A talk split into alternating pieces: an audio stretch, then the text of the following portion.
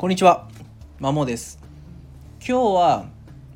What より How っていう話をします。これタイトルだけじゃよく分かんないと思うんですけども、よく習い事を子供に何をさせようかみたいな、させるっていう発想が嫌いなんですけども、させようかって話に、親御さん悩まれると思うんですね。で、よくありがちなのがピアノがこういう理由でいいんじゃないかとか、水泳がいいんじゃないか、体操がいいとかですね、プログラミングがいいみたいな、いろいろ考えると思うんですけども、大体 What ですよね。要は何をさせるかっていうことばっかりに目が行くがちなんですけども、多分それよりもですね、やっぱ子どもたちがどういうスタンスで取り組んでるか、どういう気持ちでやってるかっていうHow の方がはるかに大事なんじゃないかなっていうふうに最近すごく感じますね。ぶっちゃけですね、何年もいやいや親が言うからってやらされてるピアノや水泳、体操っていうほど身になんないし、子供の心を殺すんじゃないかなっていうふうに考えるんですね。別に好きでもないことをただ心殺して周りが言うからやり続けるっていう、それが変な話、自分も偉そうなこと言えないですけども、家族を支えるためとか理由で身を粉にして働いてるサラリーマンみたいな感じになっちゃう、ロボットに近しいですよね。感情を殺しちゃうと、そういうのを作ってしまうんじゃないかっていうふうに危惧がありますね。だから本当に子どもたちが心の底から楽しんでですね、向上心持ってやってるものであれば、基本なんだろうといいんじゃないかなっていうふうに個人的には思います。ただ注意点として、やっぱりその物事の面白さってですね、やっぱある程度やり込まないと分かんないと思うんですよ。だからピアノをちょっと1週間2週間やって全然うまくいかないから嫌だからやめるみたいなっていうのを受け入れちゃうのはちょっと待てよっていう話だと思いますね。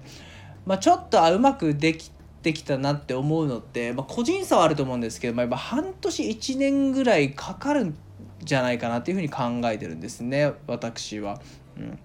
だから最初の数ヶ月とか、もっと早ければ1週間2週間でですね、うまくいかないからやめるっていうのはちょっと違うだろうって、要は何やってもそれ続かないしうまくなんないよねっていうところなので、一度やり始めたものであれば最初見学なりちょっとしてみて、ちょっと面白そうだな続けてみようって思ったのであれば、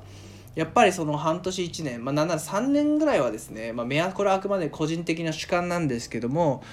続けてみてある程度できるようになったね、その物事の面白さ分かってきたね、でそこからどうするかは、子どもの意思なんじゃないかなっていうふうに、個人的には、考えてます。で、親御さんが無理くりさせるっていうのはやっぱナンセンスで、提案っていう形でするならいいんじゃないかなっていう思うんですね。要は子どもにピアノ教室が近くにできたからちょっと行ってみようかとかですね、ちょっと体操体が動かすのあなた好きそうだからちょっとやってみないみたいな形で、子どもに同意を得て見学なりちょっと体験をする。でそこから子どもが続けてみようとなれば、続ける。ただ最初の方ってうまくいかないやめたがるんですけどかもしれないんですけども、そこはやっぱ、何やっても続かないんですぐやめちゃう、うまくいかないからやり抜く力だ、持続性っていうのが大事になってくるんでですね、それはやっぱ続けるよう促して、数年続いて、ある程度上手くなって面白さ分かってきたね、じゃあそこからどうするか、子どもの意思に任せるっていう、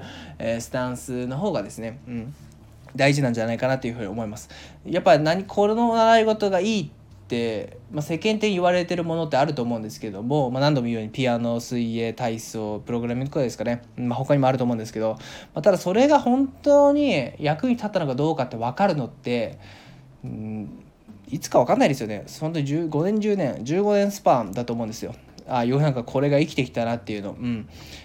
ティーブ・ジョブズの言葉でコネクティン・ザ・ドッツってありますけども、カリグラフィーでしたっけ、文字のやつ、あれがMac のパソコンに生